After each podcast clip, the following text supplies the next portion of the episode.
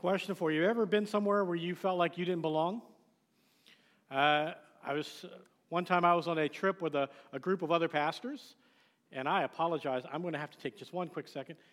Um, I left the clicker down below. Actually, Carlos, could you just run the PowerPoint for me? Thank you, sir. All right, I apologize for that. Um, I was on a trip with some other pastors one time, and I, I was on a plane, and I, got, I thought I got the best seat on the plane because I was sitting between two guys that I really respected and admired. And I remember asking a question, and when I asked the question, they started answering. And what I realized really fast, these guys are a lot smarter than I am. As a matter of fact, I realized I, I don't even know some of the words they're using. I was kind of mentally taking notes in my mind, and I thought to myself, I don't belong in this seat. There's got to be a seat for the remedial student somewhere here where I should be, where I can talk to people on my level because I was just lost. And actually, what I thought was, I always live by the adage of it's better to be silent and thought a fool than to open your mouth and confirm it. And so what I did was I just sat there for a while and just took notes and listened. But I realized the whole time I don't really belong in this seat. Maybe you've been somewhere like that where you, you've gone somewhere and you thought you were getting one thing. Maybe one of your friends invited you to like a, a friendly pickup basketball game, and you show up, and after the third elbow to your face, you realize this isn't the place for you. I remember when I was a freshman in high school, I played one year of high school football. I never played football before, and I showed up for football practice, and we lined up for tackling drills. And they lined me up against a guy who'd been playing since he was probably two, and he was, he was an animal. And I just remember thinking, I don't belong here. I was looking for the exit from the first minute of practice. Now, I didn't make it all the way through the season, but I was looking for the exit at that moment. But you know, the time that I feel the most like I don't belong is often when I'm sitting at home in my own living room watching the news. Every once in a while, I'll turn on the news and I'll see what's going on in the world, and I'll think to myself, I don't belong here. I think to myself, I don't understand what is going on in the world around me. I am totally at a loss and I just don't feel like I belong. Any of you ever have that feeling? Sometimes I just sit there and I just think, Lord, come quickly. Now, listen, I'm going to look at a passage today. We're going to look at a passage that I think helps us understand a little bit of why that is, that we have that feeling sometimes. When we're looking at the world around us, we have that feeling that we just don't belong. We're in Colossians chapter 3. And we're going to be reading the first four verses, and then we're going to go from there um, through the rest of the chapter a little bit. But I want to read Colossians 3, verses 1 through 4 for you. It says, If then you have been raised with Christ, seek the things that are above, where Christ is seated at the right hand of God. Set your mind on things that are above, not on things that are on earth. For you have died, and your life is hidden with Christ in God. When Christ, who is your life, appears, then you also will appear with him in glory. Now, I want you to understand, Paul, Paul starts out this chapter here, and he starts out with some really heavy theological points. He starts out by telling us some things that are true about us, and I just want to walk through those, those points real quick to help us understand what Paul is saying is true about us. First thing he says, in verse 1, he says, We have been raised with Christ. Now, I know in most translations it says, if then you have been raised with Christ. But I want you to understand that if there isn't really an if. As a matter of fact, John MacArthur calls that if there the if of certainty. It actually should be translated or understood rather than if as since then. It's not a question mark as to whether you've been raised with Christ, but he's saying, if you, as believers in Jesus Christ, have been raised with Christ, then and we know that that's the way it should be understood because if you look back in Colossians, a chapter earlier, Colossians chapter 2, this is what Paul says. He says, Having been buried with him in baptism, in which you were also raised with him through faith in the powerful working of God, who raised him through faith, uh, I'm sorry, who raised him through faith in the powerful working of God, who raised him from the dead, and you who were dead in your trespasses and the uncircumcision of your flesh, God made alive together with him having forgiven us all our trespasses by canceling the record of debt that stood against us with its legal demands that he, that he set aside, nailing it to the cross. Paul is saying, listen, you brothers and sisters, you believers in Jesus Christ, understand something. You have been raised with Christ. When Christ conquered death, as we were singing about today, he not only conquered death, he, he not only conquered death for himself, he conquered death for you. And Paul says that when we come to a point where we accept Jesus Christ as our Lord and Savior, we participate in the power of that resurrection and we are raised with Christ at that moment. So, first off, we've been raised with Christ. The second thing we see here in verse 3, he says, For you have died, and your life is hidden with Christ in God. The second key point that Paul tells us about ourselves is this we have died. Now, most of us don't remember dying, right? But here's deal what Paul is telling us is this at the point where we accepted Jesus Christ as our Savior, we died to this world and we became alive to the kingdom of heaven. See, the interesting thing is, before we knew Jesus, do you realize before we knew Jesus, we were dead to God, but we were alive to the world?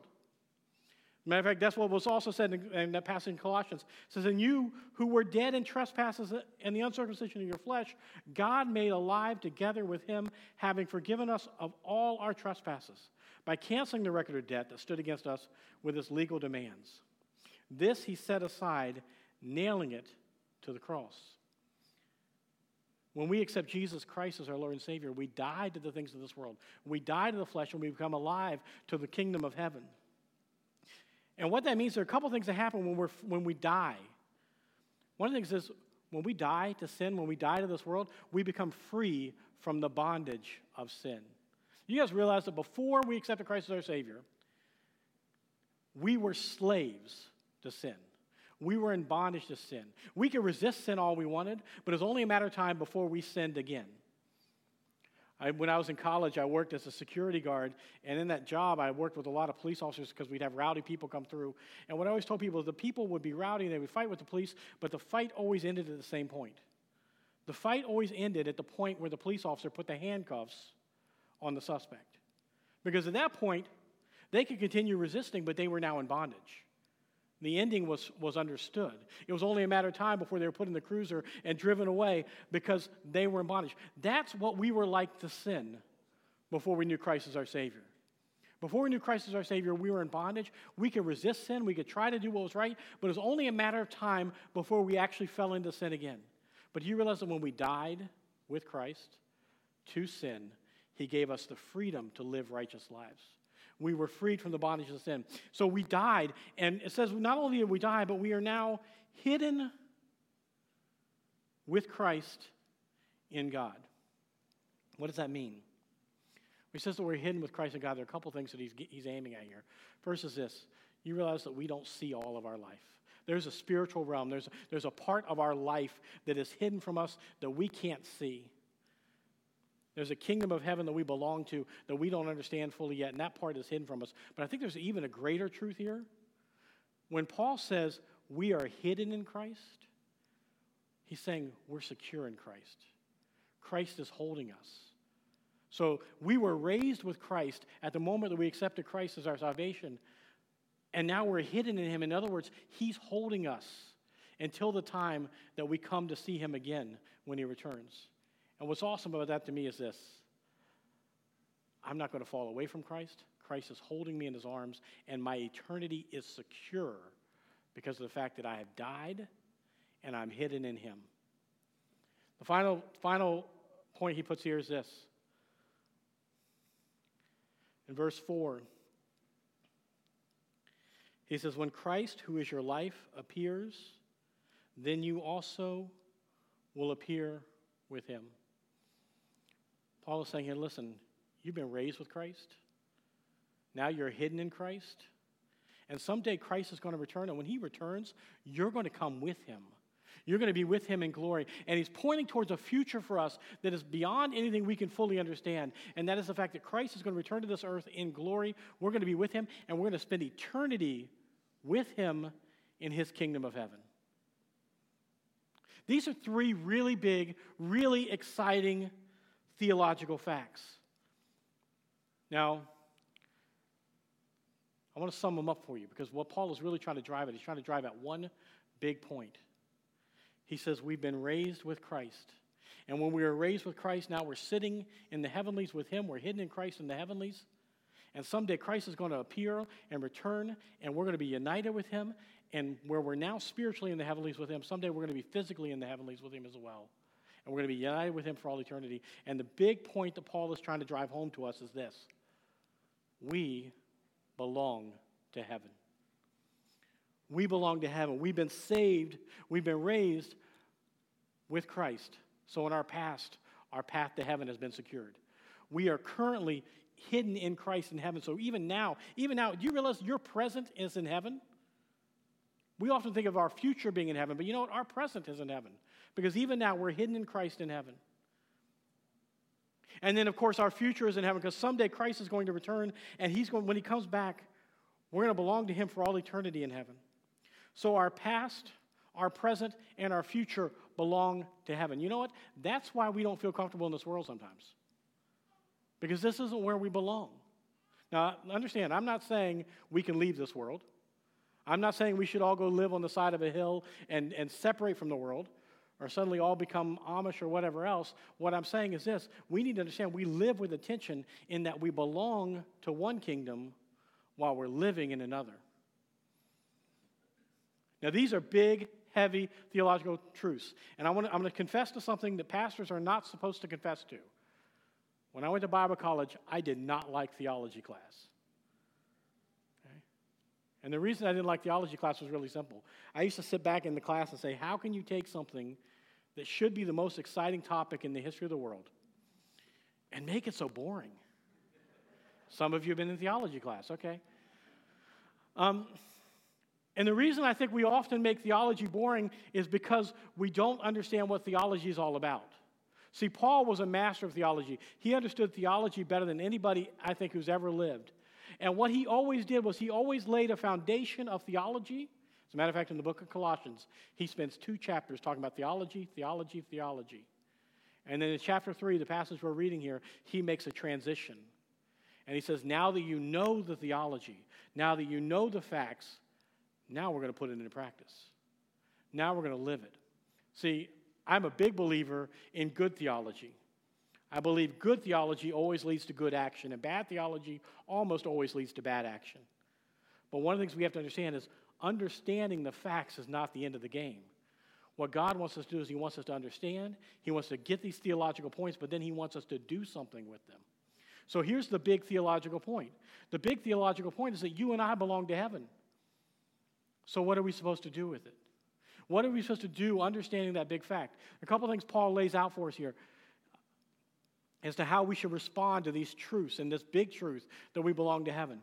He says in Colossians 3:1, "If then you have been raised with Christ, again, since then you've been raised with Christ, seek the things that are above where Christ is seated at the right hand of God."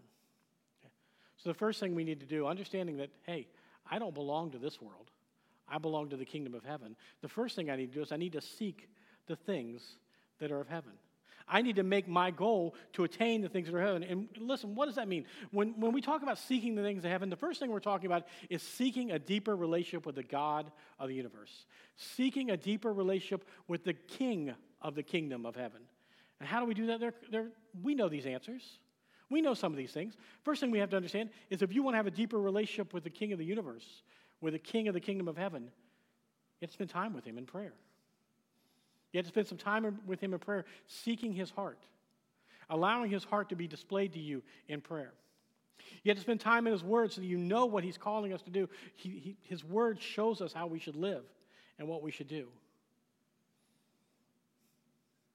We have to relentlessly pursue a relationship with the King of heaven through prayer, through the Word. But we also have to do, there's another step that we often forget. It's not only understanding, it's not only prayer, it's not only understanding His heart, it's not only understanding His commands. The last step is obedience. It's not enough to seek His heart and know His heart. It's not enough to read His Word and know His Word. Then you actually have to put that Word into practice. As a pastor, I'm sometimes asked to uh, do counseling. I'm not the world's best counselor. I call my counseling philosophy cut it out. Um, doesn't work for everybody. But here, I'll tell you what, if you go to a counselor, you know one of the things that's going to break down the relationship with your counselor is if you hear what he's calling you to do, if you listen to all his advice, and then you go away and you do something totally different. So I want to encourage you. It, we often say we seek relationship through prayer and through the word, and that's true. But you know what? If you don't then put that, pra- that into practice, you're going to break the relationship that you're trying to build. But we need to relentlessly seek a relationship with the God of the universe, with the King of the kingdom that we're belong to.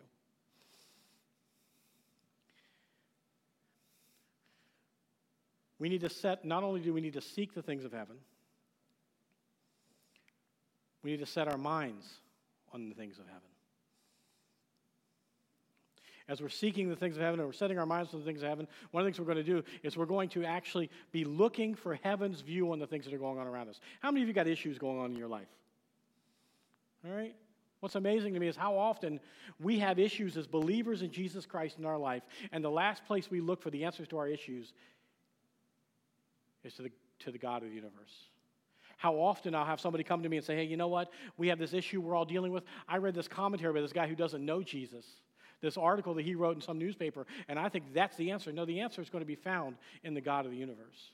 I'm, all truth is God's truth, and if it lines up with God's truth, that's great. But I want you to understand we need to be seeking the views of heaven on our issues. We need to be seeking, we need to be lining up uh, all of all that we're doing with his views. We must learn to view things from God's perspective. We, must, we, we have to get to a point where the things that make God happy make us happy. And the things that make us sad or make God sad make us sad. We have to be seeking his views on everything and allowing those views to become our views. So, what Paul is really calling us to do here is this He says, Listen, since you belong to heaven, become heavenly minded since you belong to heaven, allow the, the concepts and the ideas of heaven to permeate every part of your life to where that's what drives your thinking. Now, how many of you have heard the expression, he's so heavenly minded, he's no earthly good? I'm going to suggest something to you. I actually think that's a lie from the pit of hell. I don't like that saying, and let me explain to you why. Because I don't believe it's possible to become so heavenly minded, you're no earthly good. Because what happens is when you get heavenly minded, when you start to see things the way that God sees them, and you start to live according to His views, what's going to happen is you're actually going to have a better impact on the world around you. Now, what I do think is possible is that we can engage in navel gazing. And we can start talking about spiritual things so much that all we want to do is talk about these spiritual things, but we never actually want to put them in action. By the way, there's a word for that. That word is disobedience. Because when God, when we learn the things of God, God always commands us to put them into practice. I think it's possible for us to uh, spend a lot of time talking about spiritual things, but not actually do them. And I think that's called laziness, but it's not called heavenly mindedness. When we're heavenly minded, it's always going to result in us doing the things that God has called us to do. We're called to become heavenly minded. What's going to happen is we, as we truly engage in, as we truly uh, embrace the views of heaven for our life, you know what's going to happen? Things are going to start to change there's going to be action that follows this understanding. So let's talk real quick about what the results of heavenly mindedness are. Heavenly mindedness, heavenly mindedness is always going to lead to changed behaviors. Look in uh, Colossians chapter 3 with me in verse 5. He says, Put to death, therefore, what is earthly in you sexual immorality, impurity passion, evil desire, and covetousness, which is idolatry. On account of these, the wrath of God is coming. In these, you too once walked when you were living in them. But now you must put them all away anger, wrath, malice, slander, and obscene talk from your mouth. Do not lie to one another, seeing that you have put off the old self.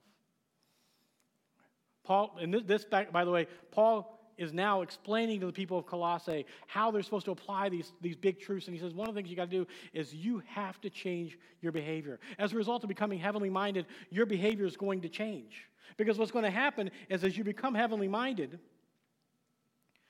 you're going to start to notice some of the things that you didn't used to think were a big deal are now a big deal. There's actually a really convicting phrase there. When he talks about these, these things and he says you need to put these things off, there's a convicting phrase. He says, on account of these things, the wrath of God is coming.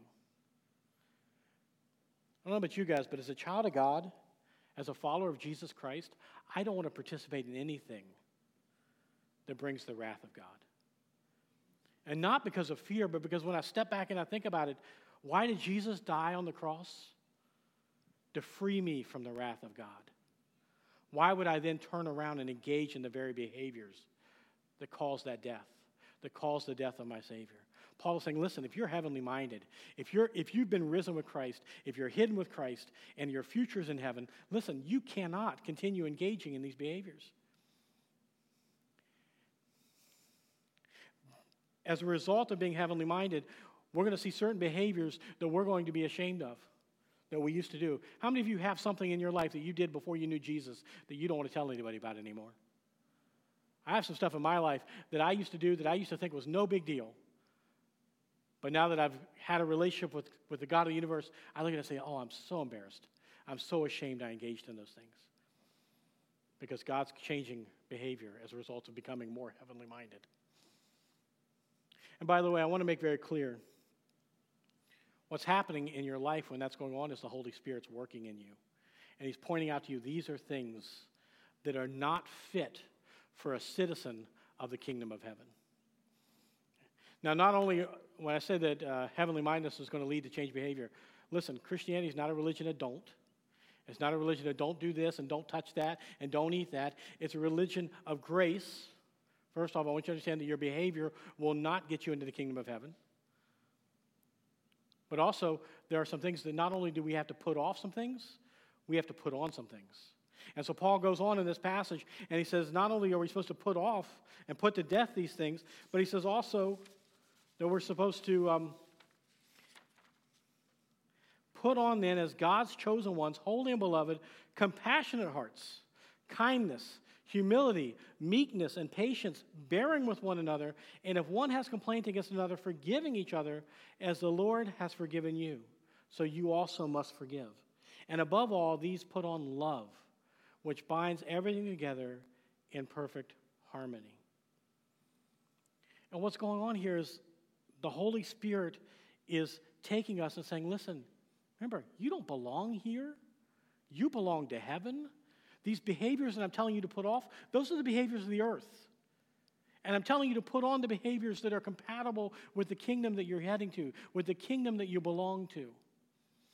And actually, it's interesting. Paul uses a phrase here in the Greek, and the phrase is actually used for the idea of putting off dirty clothes and putting on clean clothes. And he's saying, listen, take off the filthy things of this world and put on the clean things of heaven. And I want to say again, these things don't save you. When you put on the when you put on the good behaviors, you're not doing it to earn your salvation, you're doing it because you are already saved. You're doing it because you've been raised with Christ, and the Holy Spirit is empowering you and allowing you to walk in these good works. So, the, being heavenly minded is going to lead you to being to having changed behavior. The other thing he's going to do, not only is he going to change your behavior, heavenly mindedness is going to lead to a new attitude. Look at verse 11. Well, actually, before we go to verse 11, let me, let me say this.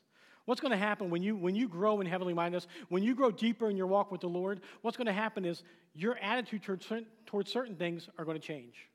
I told you before, I have certain behaviors that I did before I knew Jesus that I don't want you to know about. I'm not going to share them. I don't want you to know about them because they're, they're not fit for the kingdom of heaven. But you know what's even more embarrassing than the behaviors I used to engage in?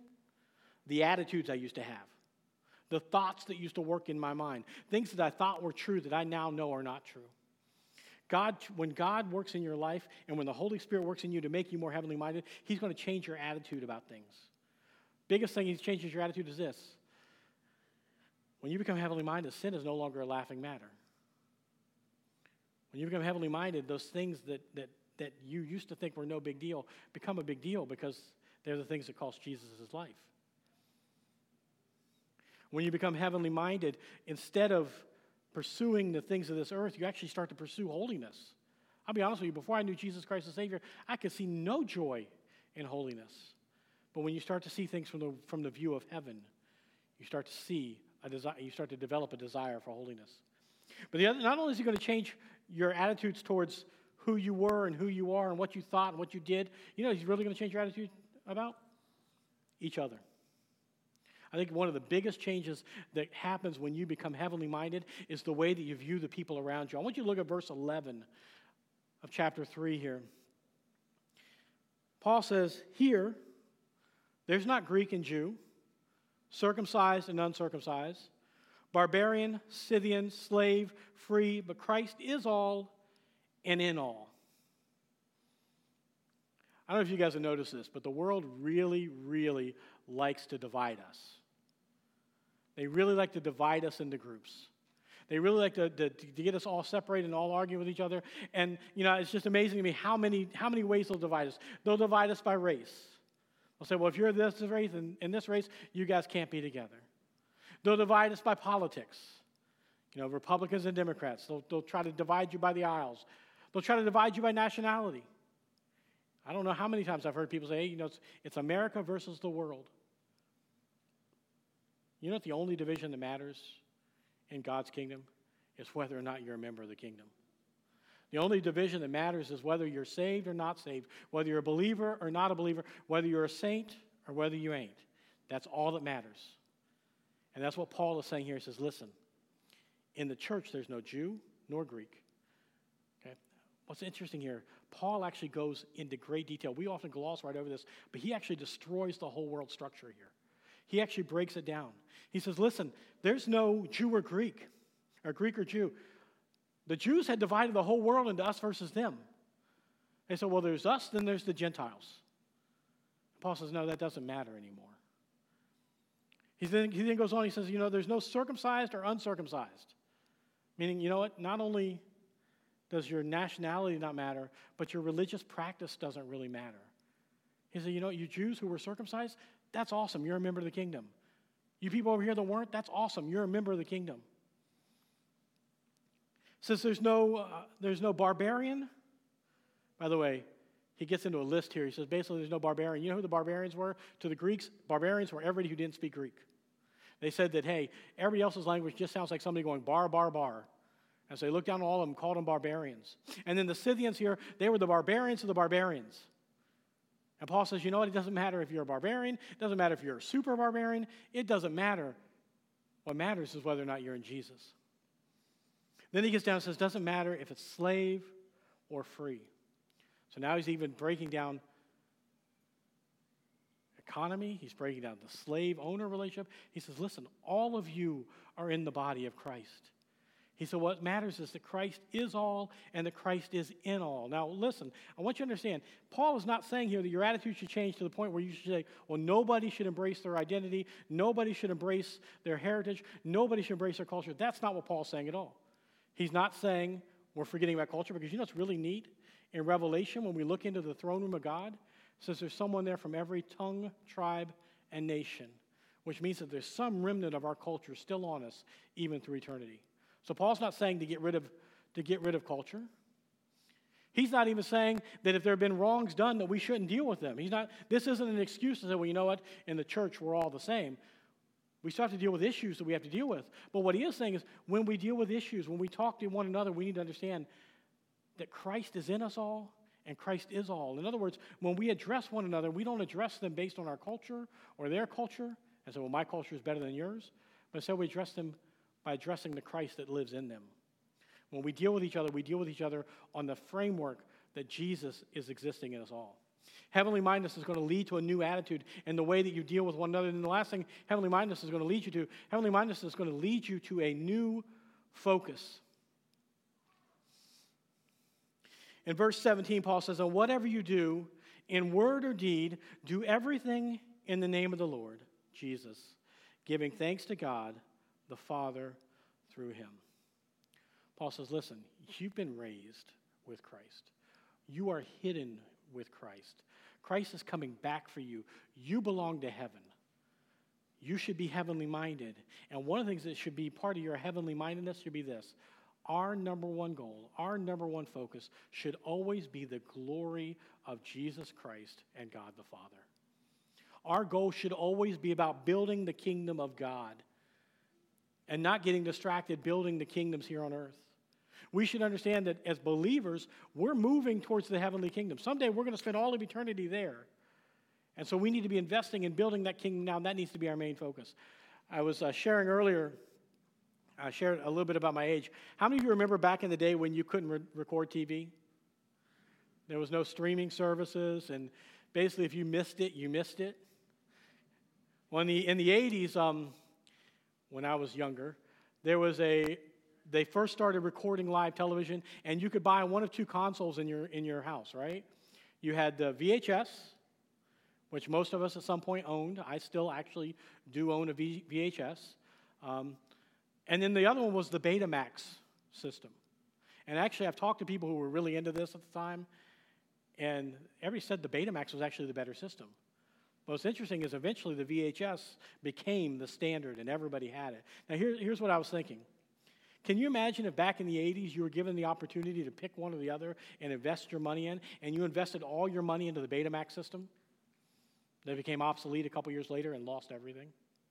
Or how about if we go back a year and you were given the opportunity to either invest money into some sort of in person gathering device or into Zoom? Now, I know we all hate Zoom, we're all tired of Zoom and all that. But could you imagine how foolish you'd feel if you'd poured all your money into something else when you had the opportunity to invest in that? The point I'm making is this we're heading towards heaven. And we have an opportunity to either invest in the things of this world or to invest in the things of the kingdom we belong to. Another, another way to think about it imagine if you were renting a home and you also had a home you owned and you came into a windfall. Which one would you put the money into?